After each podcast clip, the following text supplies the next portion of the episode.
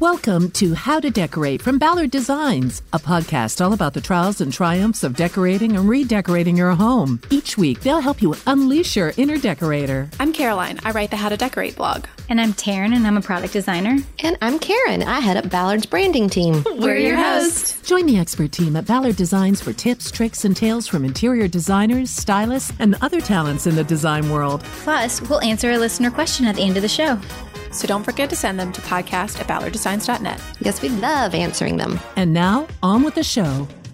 Okay, so our guest today is has been in the antiques business for over 30 years with her shop in Nashville, Tennessee, at Debbie Matthews Antiques and Design. And in 2012, she opened the interior design portion of the business. Debbie, thank you so much for having us. I mean, thank you so much for joining us. thank you for having me. I'm excited to be here with you. So let me ask this, Debbie. So, what started first for you, the the antique business or the design business, and then why did one spur the other? Um, well, that's that's a great question. I actually developed a love and a passion for antiques as a young child, which is probably unusual. But I accompanied. It's actually not. Okay. to be honest, okay. when you guys agreed, Taryn and Caroline, like we've had so many guests on who, as a child, were it's still not the norm of people building their own furniture and stuff. Yes. Well, yes. Yeah, I would say yes. It's not the norm in the world in general, but for the people we get on uh-huh. here, it's like, yes. oh yes, I designed my own room. Like Vern Yep, I designed my own bedroom furniture. My mother had it built for me. Like what? okay. So well, I was one of those children who okay. um, was taken to garage sales, estate mm-hmm. sales auctions, antique stores, um, swap meets. My maternal grandmother was just obsessed with the treasure hunt and finding beautiful things. And then lo and behold, um, our neighbors moved in um, when I was four or five, and the daughter became my best friend. And her mother was also an antique freak.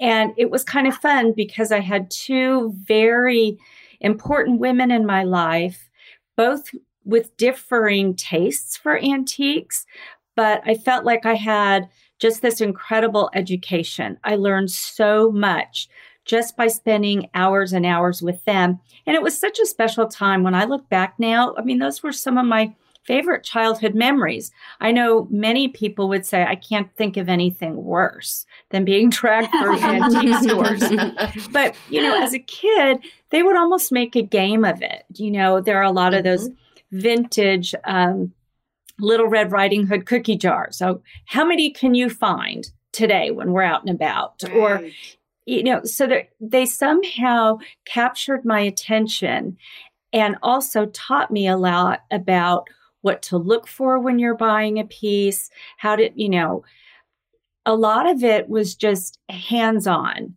and mm-hmm. um, learning to do a little bit of refinishing on my own. And so that just really instilled in me, I guess, the thrill of the hunt, which is, you know, just almost addicting because I'm always scanning, looking for that next treasure or that diamond in the rough. And um, so it just stuck with me. So, really, the antique side came first. And um, I was working after I graduated college, and I decided to get an antique booth. And so that was my first foray into retail. oh my God. Do you remember what was in your first booth? Oh, Little Red Riding Hood cookie jars. Yeah. Lots of them. I didn't sell Little Red Riding Hood cookie jars, uh, but I, to this day, I mostly sell um, 18th and 19th century English, French, Italian, and German antiques. Um, my taste maybe has changed a little bit through the years, but at the core, that's who who I am. And even my first antique booth that would have been very well represented. I had a lot of English and French. I now sell some Italian, some German. So I have, and some Swedish pieces. So I, I have ventured out um, a little bit from 30 years ago, but um, I just really sort of came into my own with that first booth. And then I would get a larger booth. And then people sort of said, wow, I like what she has. Maybe she can find me a break front for my dining Ah, room. And so then people started asking me to search and hunt for them. So that's Mm. really when I So sort of ventured into design, sort of through the back door. Um, and then um, one of the homes that I lived in that I did myself was on a big home tour in Nashville. And then more people started asking me for help. Um, so it just all evolved. But what's really interesting to this day is that I still get a lot of design clients because they have purchased antiques from me. Mhm. And then, of course, it's Mhm. the other way as well. Somebody who comes to me for design comes into my showroom and then they end up buying a lot of antiques. So, really, one feeds the other, which has been a Sure. really interesting um, outcome of having both Yeah. businesses. One of the quotes on your site is that you feel like every room should have an antique in it. I do. I do. I feel very strongly about that. I feel like there's just something forgiving about an antique. I think so many people believe that antiques, oh my gosh, I would never have an antique. It's fragile, it's breakable, Right. you can't touch it, sit anything on it. Mm-hmm.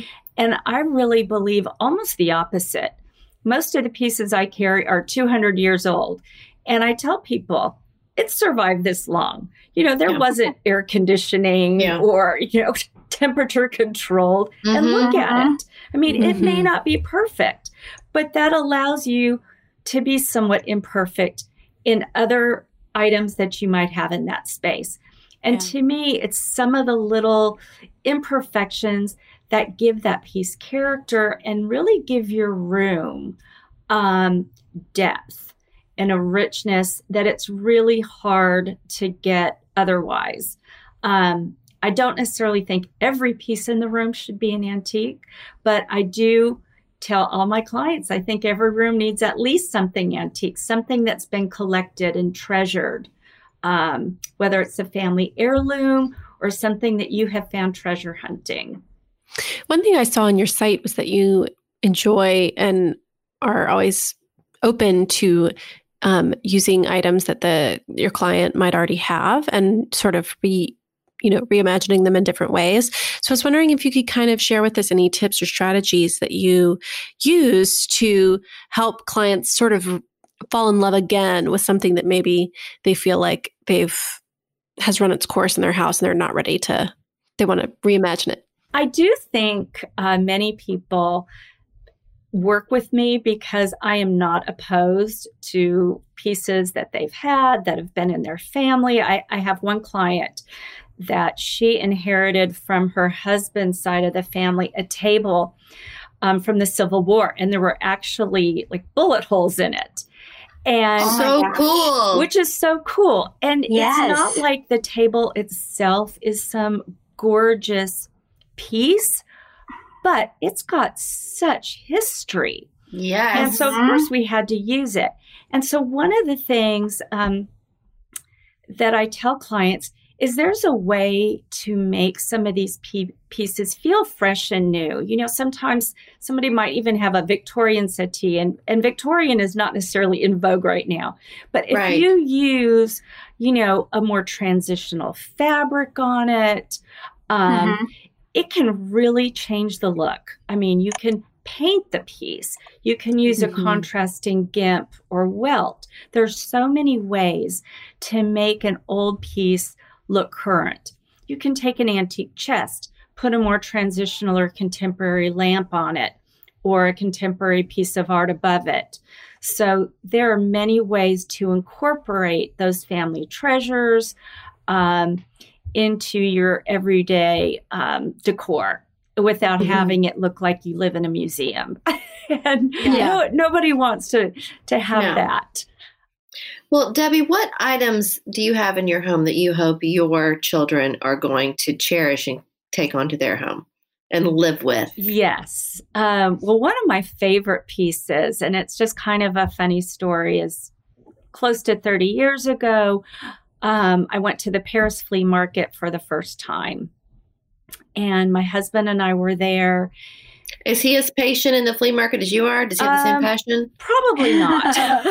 no. Yeah. There, well, luckily, though, in the Paris flea market, there are plenty of places to park a husband where he can drink. Yes, exactly. Hang out here, honey. I came across this beautiful 18th century tapestry. It was 14 feet wide by, I think it's nine Wow. feet tall. It's big. And, you know, I looked at it, trying to communicate with this gentleman in French and trying to get the history of it. And I eyed it and he was telling me, you know, what it would cost. And I, oh, I thought, oh, that's just a lot of money, especially for me 30 years ago. Mm-hmm. Um, so didn't buy it, but it just weighed on me. So then um, we took the metro back, tried to negotiate a little further with them, um, got the price down, and then he said, "Well, you need to meet me with cash." Um, in the lobby of your hotel. I'll bring it, but you have to have cash. So we had to go to um, the bank to get this much cash because I think even at the time it was It sounds like a drug deal. I know. doesn't it? Like, meet me in the lobby. it was like ten thousand cash. dollars in cash. Uh-uh. We had to ride the metro, and I thought, oh my gosh, this is kind of Oh, scary. Mm, So we had the cash like packed all over our movie. bodies. anyway, the long and the short of it is, I have that tapestry to this day. We um You're alive. I'm alive. To, I'm alive to tell the story. We put the tapestry in a huge duffel bag, carried it on the plane. I mean, it was like a dead body, you know, this Smart. huge duffel You bag. can't check it. And Imagine so- if you'd lost that thing. I know, it. I know. Uh-uh. Well, and of course, I got it to the U.S. and it appraised for you know two or three times what I had paid for it. Nice. And so I've always said I can't live in a house that doesn't have a wall big enough to accommodate this I love tapestry. it. and Mhm. so it's been with me ever since and i've i've talked to my children about it and i said you know this has such a story one of you is going to have to to take this and come to find out they they all like it so That's good. Yeah. so that's really one of my very favorite pieces just because the story is kind of funny and we felt like we were criminals or something with all this cash Well, I'm sure something of that size, but it probably it's such a statement that it. it is You know. oh, I You have to. imagine. Yeah. Yeah, the first Wow. house it went in, it was in a big stairwell, big two story stairwell. Um, it's now in my living room. And I mean, I just thought, okay, this was just meant to be because literally it takes up almost an entire living room wall. It was it was like it was made for it. Wow. So Mhm. anyway, so that was just really fun. But I do have several pieces that it would just be really hard for me um, to part with or to think that my children will part with. I have a beautiful um, French oil painting that's that's good size as well, and and that's just one of my very favorite pieces. It, it's they're like my children. Yeah. I Yeah. can't imagine. You know, some it. pieces I would have no difficulty parting with, but there are probably four or five that I would really struggle. And I know that sounds materialistic, but I guess it's That was when it's your question, though. when it's your what- business. So I saw on your site, I thought this was so interesting that you said one of the pieces that you always are looking for and that you always have in your shop is a writing desk. yes. Yes. And I thought that was such an interesting um, choice because, uh, you know, I would assume it was be a great chair or, you know, a dining table or something that you really kind of think of as like, I'm going to get a, an antique. But it was a writing desk. So can you explain to us why you love a writing desk and why your clients seem to love a writing desk? Yeah, it's it's funny. I sell a lot of writing desks, but I also use a lot of writing desks in my um, design projects because they're so versatile. Um, I often recommend to my design clients if if I'm working on a guest bedroom, I always say we need to try to incorporate a writing desk because today most house guests travel with a laptop. And it's really, really nice for them to have a place to sit, at their laptop where they can get some work done or even just, you know, respond to emails, whatever it is that they need to do. So we'll often use a writing desk as a combination desk slash bedside table on one side. Yeah, I always love that look. A great idea. You know, a more traditional bedside table or skirted table on the other side. Um, so that's one place that I'll often use them um, sometimes just in the window of a guest bedroom. Um, I have another client that we just ordered a writing desk. It's not an antique um, for this particular space, but it's um, the guest room is shared with. Um, it's a Jack and Jill situation. And so she said, I really want my female guests to feel like they have a place that they can sit privately to do their makeup. So it's a writing desk slash vanity. Mm-hmm. Mm-hmm. So that's worked out really well. I'll also use writing desks in, um, you know, family room, living room, because it seems like somebody's always wanting to sit there with, again, a laptop or um, to work a puzzle. So they're right. just really versatile. It's one of those things you could buy um, you know, for a very specific reason when you're 30 and then when you're 60, have put it in five places in your home. Exactly. You know, like you just reuse it and use it, put it in the entry, put it by the bedside, like you're saying. It's it's just a super, um, uh, you know, easy to a piece to find, easy, a piece to find an easy place for. Too many peas. Depending upon the size, I'll sometimes use them as a sofa back table. Yes. Mm-hmm. Mm-hmm. I, I completely agree with yeah, what you're saying, Karen, especially some of my younger clients um, who are wanting to learn. Like, I've had several people ask me, okay, just starting out buying furniture, and I want to invest in several quality pieces. You know, what are your the top pieces um, that I should start with? And usually I will say a beautiful chest and a writing desk. That's right. Okay, so that's great to know. That's a good question we should have had on our list beautiful to ask chest. you. Okay. When you say chest, you mean do you mean something low? Do you mean something high? It's drawers. Typically, not you know, for one of the first pieces to invest in, I wouldn't say a chest like a bedside chest, which would be more like 30 inches tall usually this piece would be more like 36 to 42 inches tall. Um, one of the pieces in particular that I'll tell clients to invest in is maybe like a Louis Philippe chest because the lines are really clean and simple and it mixes well with more transitional and contemporary pieces. And those do mm. tend to be a little bit taller. So, um, you know that's you that's usually one of the very first pieces i'll suggest. And that's yeah. the same kind of versatility as that desk. You could use it you know in your dining room for your bar. You could use it in your bedroom in your living room. You could put a tv on it. Entry. Yeah entry. Yeah agreed. Yeah there there'll always be a place for it. Um so yeah that's usually the number one piece i i tell folks to start with. Yeah i think that's great especially for people listening just to kind of have, yeah. you know, somewhere to start. Yeah. Exactly. A goal. All right. I know you love Louis and you you did you talk about that and speak to that, but is there a certain item that you always you personally and not that because it sells, but because you love it that you're always drawn to when you're shopping? When you say Louis, you mean an era, like a French um like a Louis provenance Philippe. of French antique. So yeah. yeah. I wrote a blog about my love affair with Louis Philippe. Obviously, the furniture that we're alluding to was during the reign of King Louis Philippe, and he sort of took furnishings back to more simple lines. You know, everything had been so opulent and grandiose. And so there was just this huge revolt because, you know, most of the um, kingdom mm-hmm. was poor, and then everybody was living large, you know, in Versailles. And so right. King Louis Philippe came along and he said, All right, we've got to pare things back a little bit. So that was reflected in furniture style and design.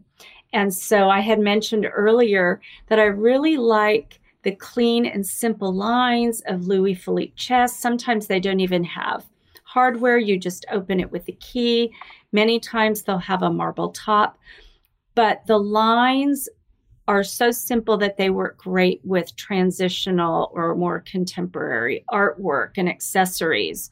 So I mm-hmm. always have several Louis Philippe chests in inventory, and then I have two Louis Philippe chests in my own house. So, um, and then also Louis Philippe mirrors, I like for that same reason.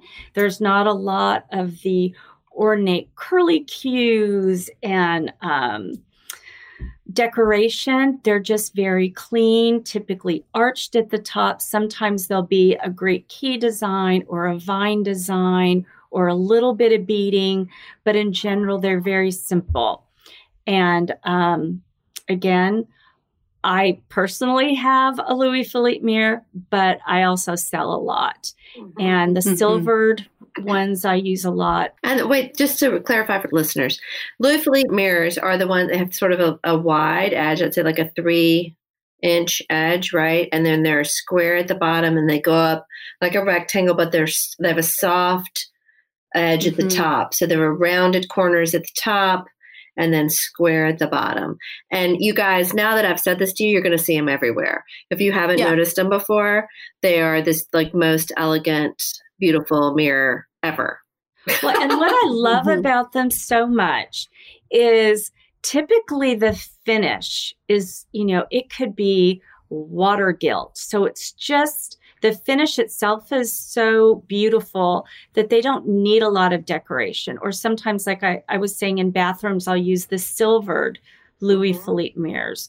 But again, they're just very simple, but yet so sophisticated.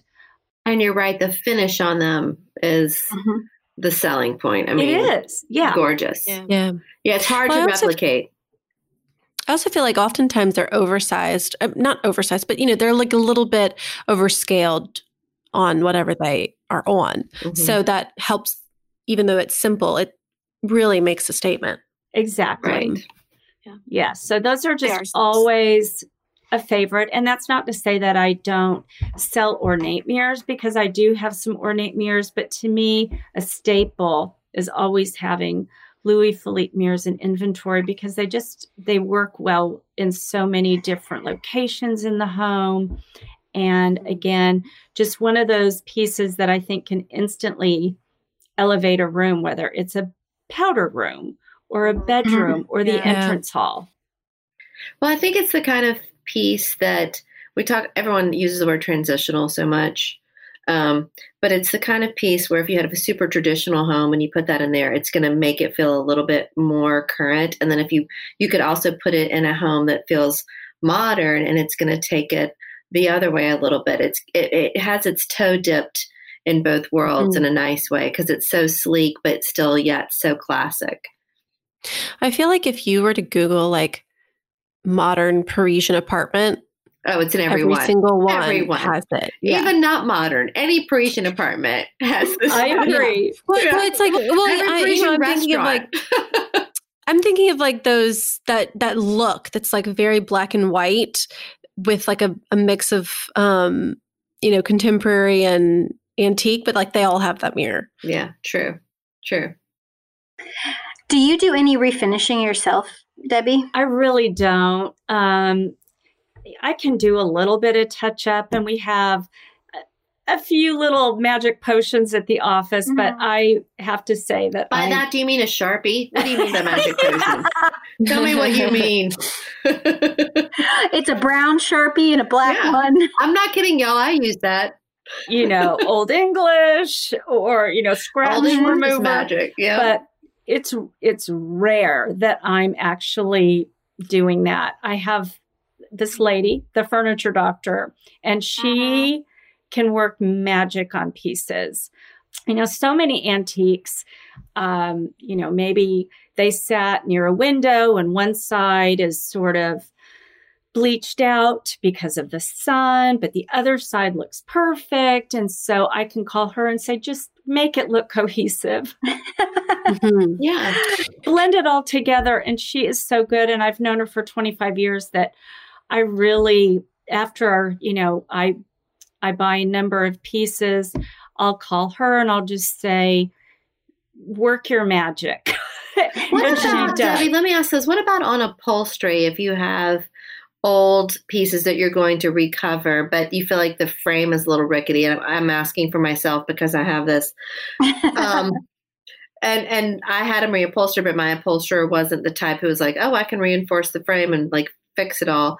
Is there? Do I need to look for a special kind of person who can really make that amazing, or is uh, help me? What do I do? Yeah, and and so that would be a different person. Mm-hmm. Um, so this person that I'm talking about, the furniture it's doctor, finishes, she right? really just works on the finish. She can do a little reinforcing. She can actually replace veneer that's missing on pieces, but wow. she's not my go to person if something really needs um, a leg fixed. Uh huh. Like mm-hmm. structural structural integrity. Okay. Yes. So that's somebody else. Um, and so I do have that person as well. My upholsterer can do some of that, but for pieces that need a lot, I I have someone else. Okay. It's almost like three different people. Yeah.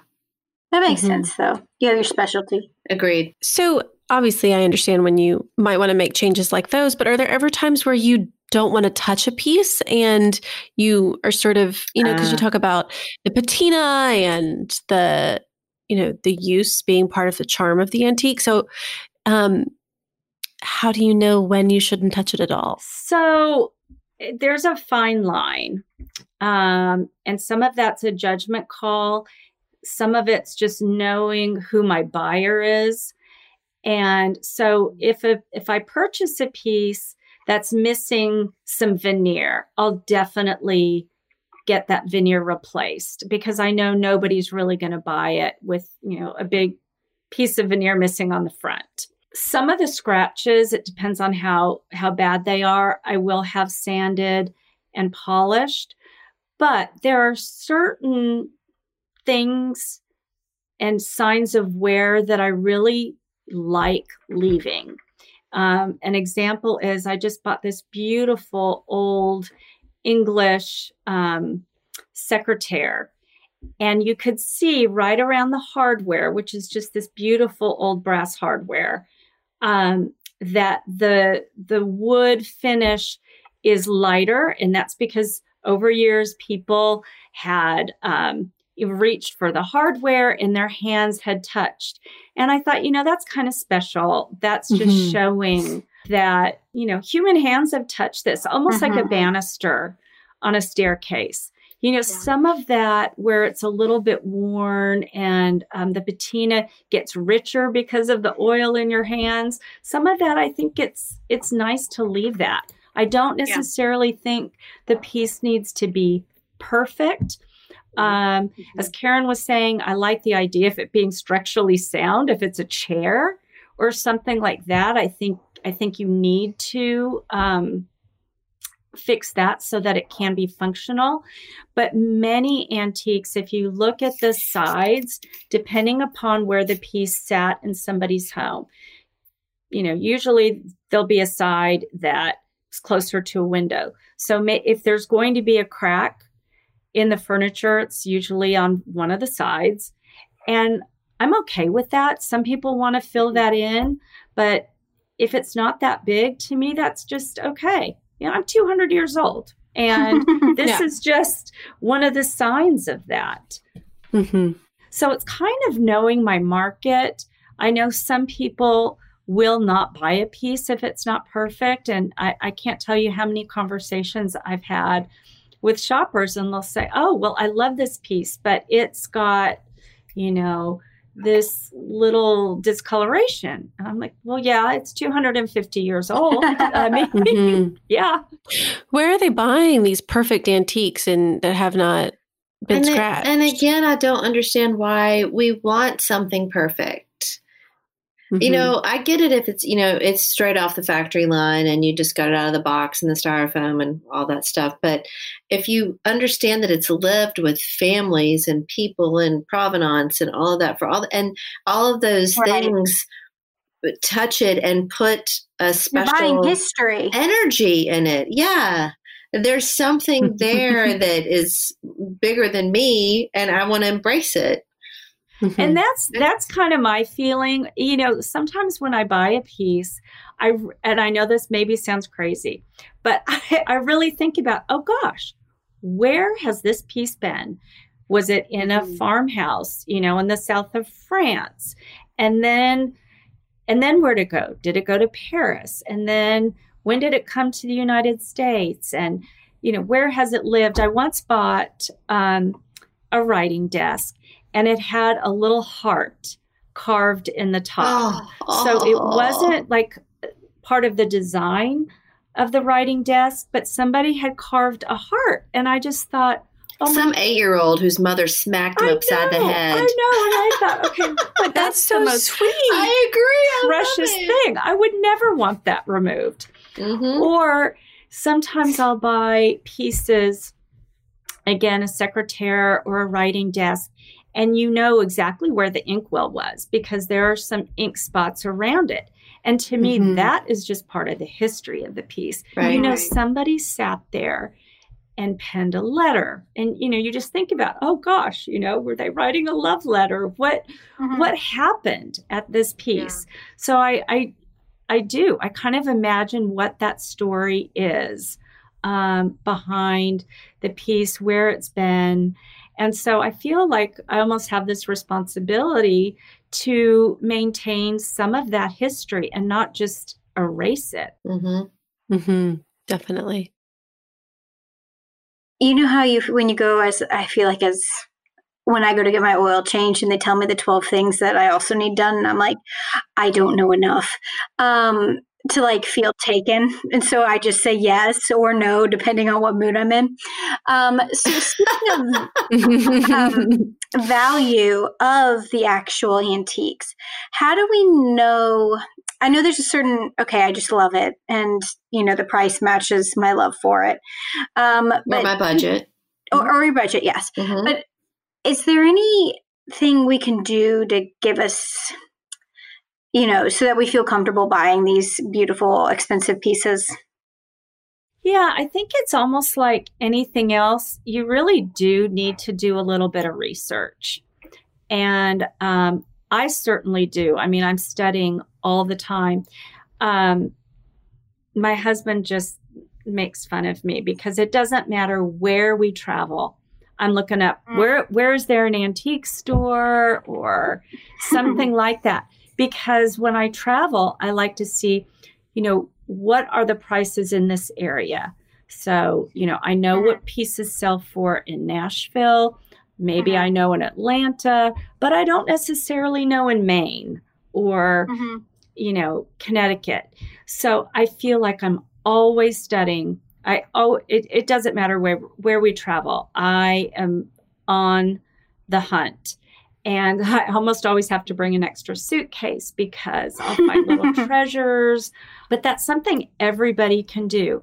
You know, if you're not always going to antique malls or estate sales, so you don't have a good sense, you can certainly go online, whether it be on eBay and see what certain things are selling for there or on Chairish.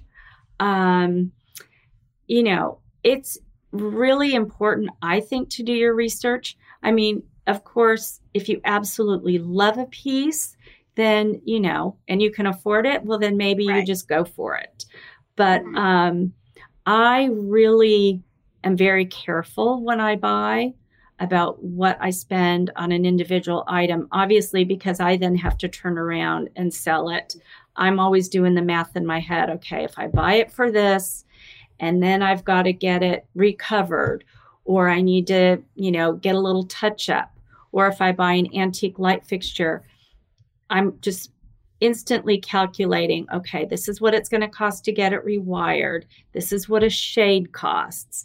Is there enough margin in there for me to mark it up and actually make a profit? Mm-hmm. And so um, I, I have to definitely think before I before I buy anything. So Debbie, you you said you used to work with First Dibs and now you sell your things on Chairish. So for people who aren't familiar with these sites, Tell us why, like, all right, if I'm on Chairish, people like you have your amazing stuff on there. Is it sort of just like a group of people like you selling your, you know, like, are you, is it like the Amazon of antiques? It's kind of what I'm getting at. Like all the coolest, best stuff is there for me. Yes. so each of these online selling platforms is a little bit different and the vetting process is a little different. So I can't say that they're the same. I would say the most rigorous vetting process was First Dibs. Mm-hmm. And um, you go through multiple interviews and you submit a portfolio. And I really enjoyed my time on First Dibs. Um, I sold to a lot of well known designers all across the country. So here I am in Nashville, but I have, you know, designers, famous designers in Los Angeles buying mm-hmm. from me mm-hmm. or from New York City. So that was the great thing about 1st mm-hmm. Dibs is because um, you know the whole it's it's international. I had people from Europe reaching out about pieces. So it's like creme de la creme. Yes. Okay. What about people who are half and half? Like I'm like skim milk. Like I'm not creme de la creme. so the thing I liked um, about Chairish, and there was a time I was on both First Dibs and Chairish, and I think a lot of First Dibs folks are also on Chairish, is that they're a little bit more loose in their guidelines and um, you're not necessarily paying rent unless you're selling items. And um, so it just was a better fit for how we work. Mm-hmm. Um, so that's I made the transition about a year and a half ago to just selling exclusively on Chairish, and then we also sell off of our website and our um, Instagram. That's Debbie Matthews Antiques. Your Instagram is great, I will oh, say. Thank mm-hmm. you. So inspirational mm-hmm. and really cool product. I encourage everybody to get on there and check that out. Yeah. Yeah, really good stuff. I went down like quite a few rabbit holes in the last few days. Oh, good. well, one of my goals is through the antique Instagram, which is new. And um, so we've really just gotten that started um, just in 2020, which has been kind of crazy. But um, we really want to educate people about antiques. I want mm-hmm. antiques to to feel more approachable right. for people because I think so many people, like I was saying earlier, just have this stigma like, ooh, antiques are so expensive or they're so delicate and fragile. And it really is just not the case. In, in so many situations, um, when I'm specing items for d- my design clients, you know, the antique light fixture is probably less than many of the new light fixtures yeah. that I would mm-hmm. spec. So I think there's just this huge misconception. And like I said, many of the pieces I buy are probably more sturdy than new pieces that you could right. find today. So mm-hmm. anyway, that's just one of my personal goals is to really dispel some of those myths about antiques so that people feel more comfortable in purchasing them. Well, and Debbie, too, when you were saying that your mother was, you know, an avid hunter, and then your, I think you said neighbor who moved yeah, in. Yeah, my grandmother and my neighbor. Yes. Your maternal grandmother and yes. your neighbor. Yes. Neighbor, I'm sorry. But you also said they both had such different uh, you didn't use the word aesthetics, but they were both looking for very different things. And when you when you were talking about antiques and how people kind of get this thing in their mind that they're expensive, I think they also get in their mind that they're one look. No. Right? exactly. It's all over the place. Everyone needs to open their minds to the fact that, you know, antiques are not just, you know, a Louis style chair or something ornate or gilded. It is all over the place.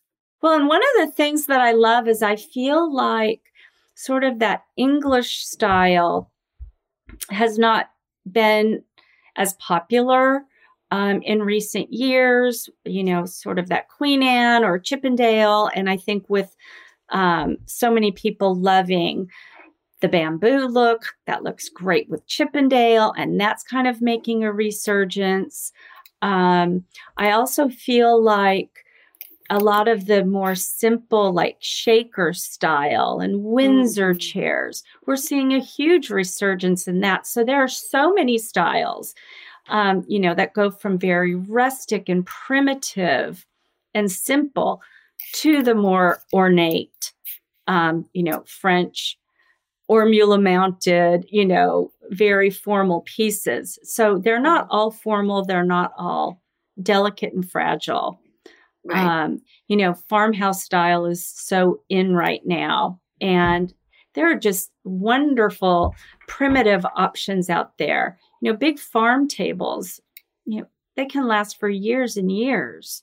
Mm-hmm. Um, so, yeah, it's really just about educating yourself. Exactly. Yeah. Ladies, I think it's time to do a decorating dilemma. Let's solve some problems. Let's our own. Yay!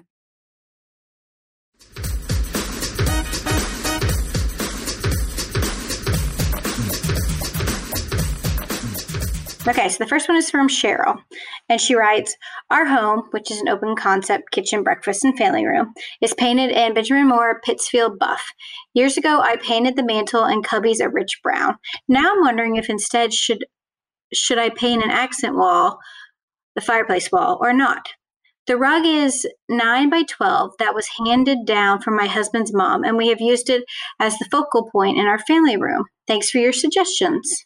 Okay, so really she's just asking about whether she should paint her wall. So let me just describe her room briefly. So it is an open concept. Um, the photos are looking from the kitchen into her family room. We're looking over her island, which appears to be granite, hardwood floors.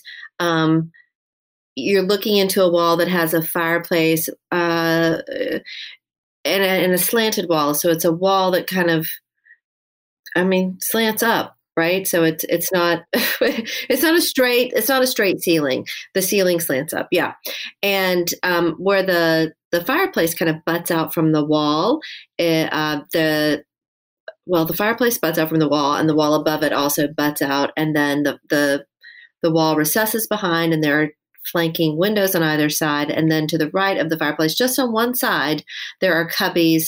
And the cubbies on the right, she has painted a brown. And then the the the little uh, not sliver but space of uh, wall above the fireplace that kind of juts out from the wall she has painted the same sort of cocoa brown color as she's painted these cubbies on the right and everything else is painted like a sort of a tan buff color.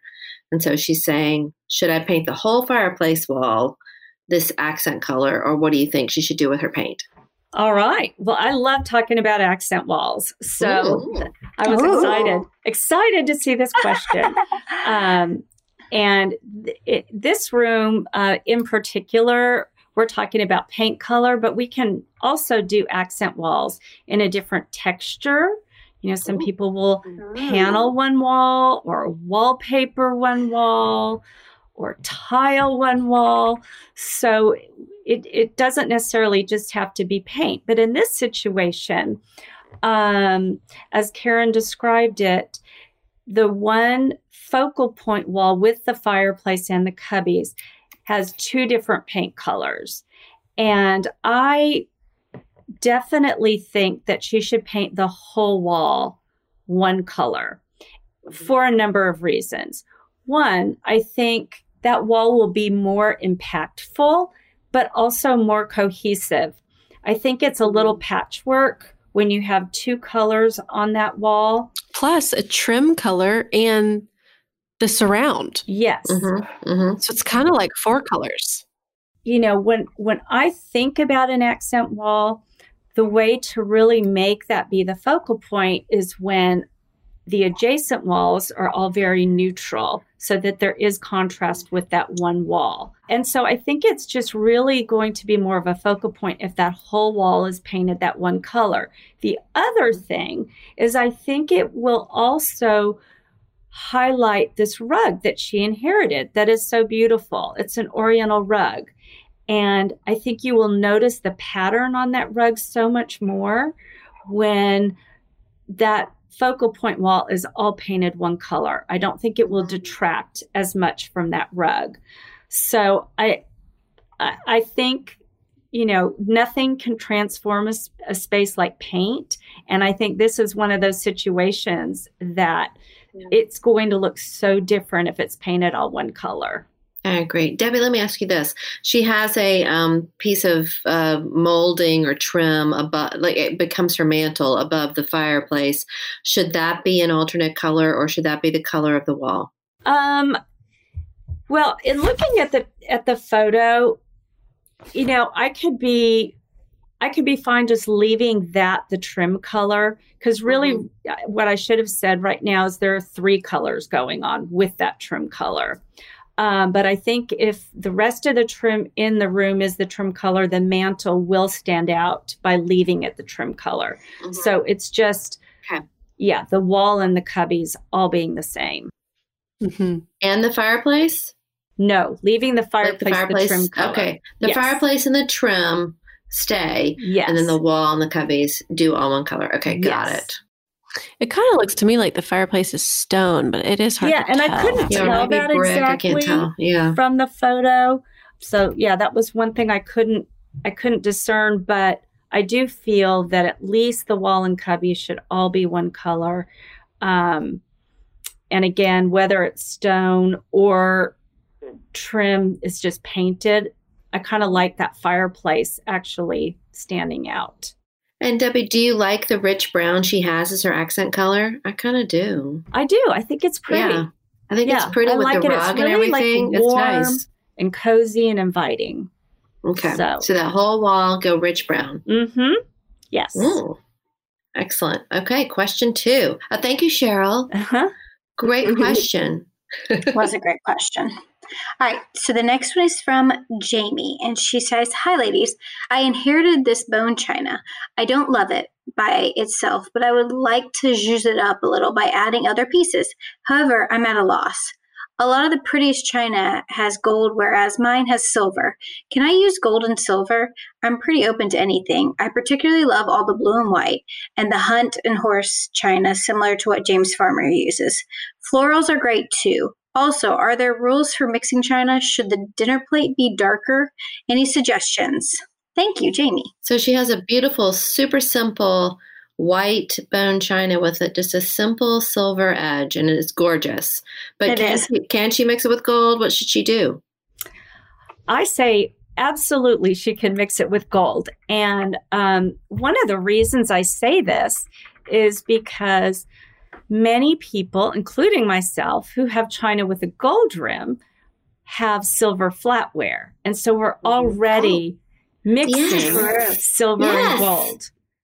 Look at you. Yeah. Oh, Debbie, you just cracked the case. Yeah. So absolutely you can mix silver and gold. And then I, I also think about many of the kitchens that we're designing right now. You know, we'll have a lot of stainless steel appliances, but I'll still use brass hardware and plumbing fixtures. So I actually really like mixing metals or mixing yeah. silver and gold. I don't really like going beyond two metals, um, you know, like gold, silver, and copper. That might be a bit much. Mm-hmm. But silver and gold together, I think, work really well. And yeah. as far as there being any hard and fast rules about which plate should be the color, the way I sort of look at a tablescape, and I absolutely love creating tablescapes, is I look at it like you're creating a painting.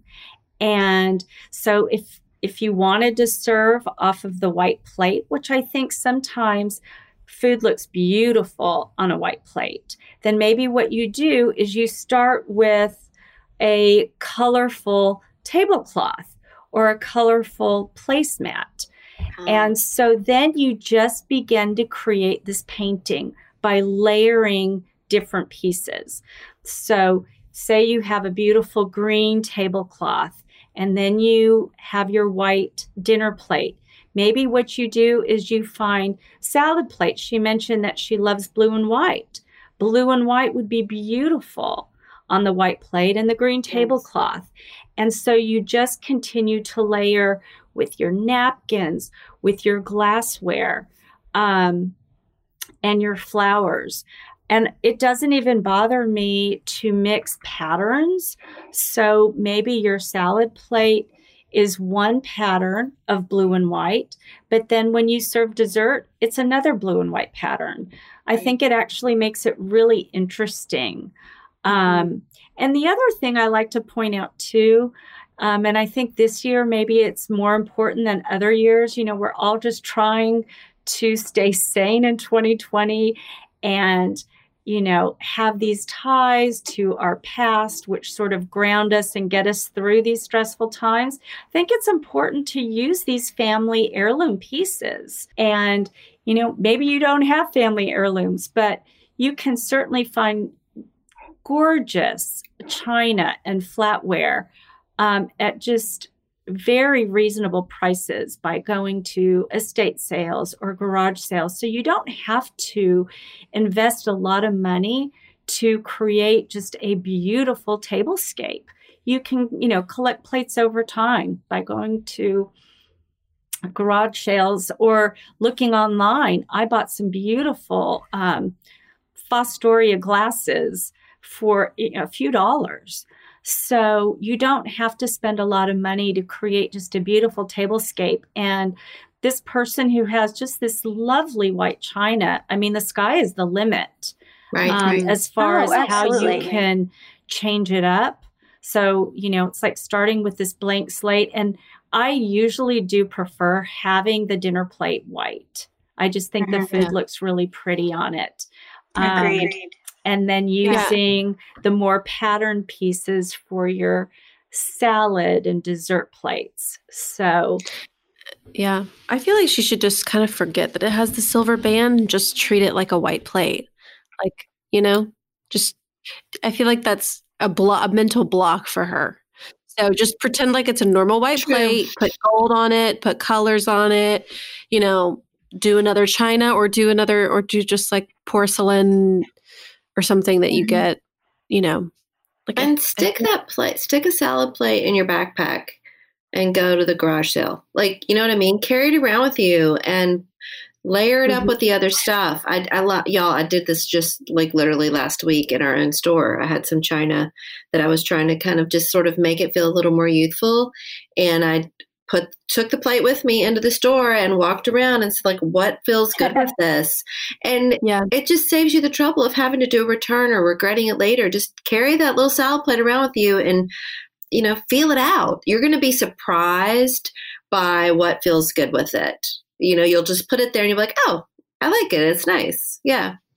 I also feel like pewter could be a good choice for her, like get a pewter charger and Ooh. like a pewter napkin ring. Yeah. Then add the gold. So then at least you have like another silver thing in there. Mm-hmm. I mean, I don't. Well, her flatware is going to be silver already.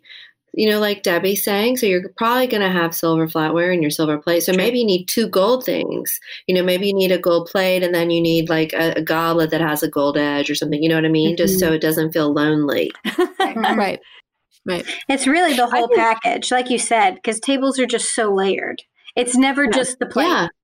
Yeah. Or maybe it's your salt shaker, you know, maybe you have a little yeah. fun little gold yeah. something, you know, partridge or something. Which we sell, by the way.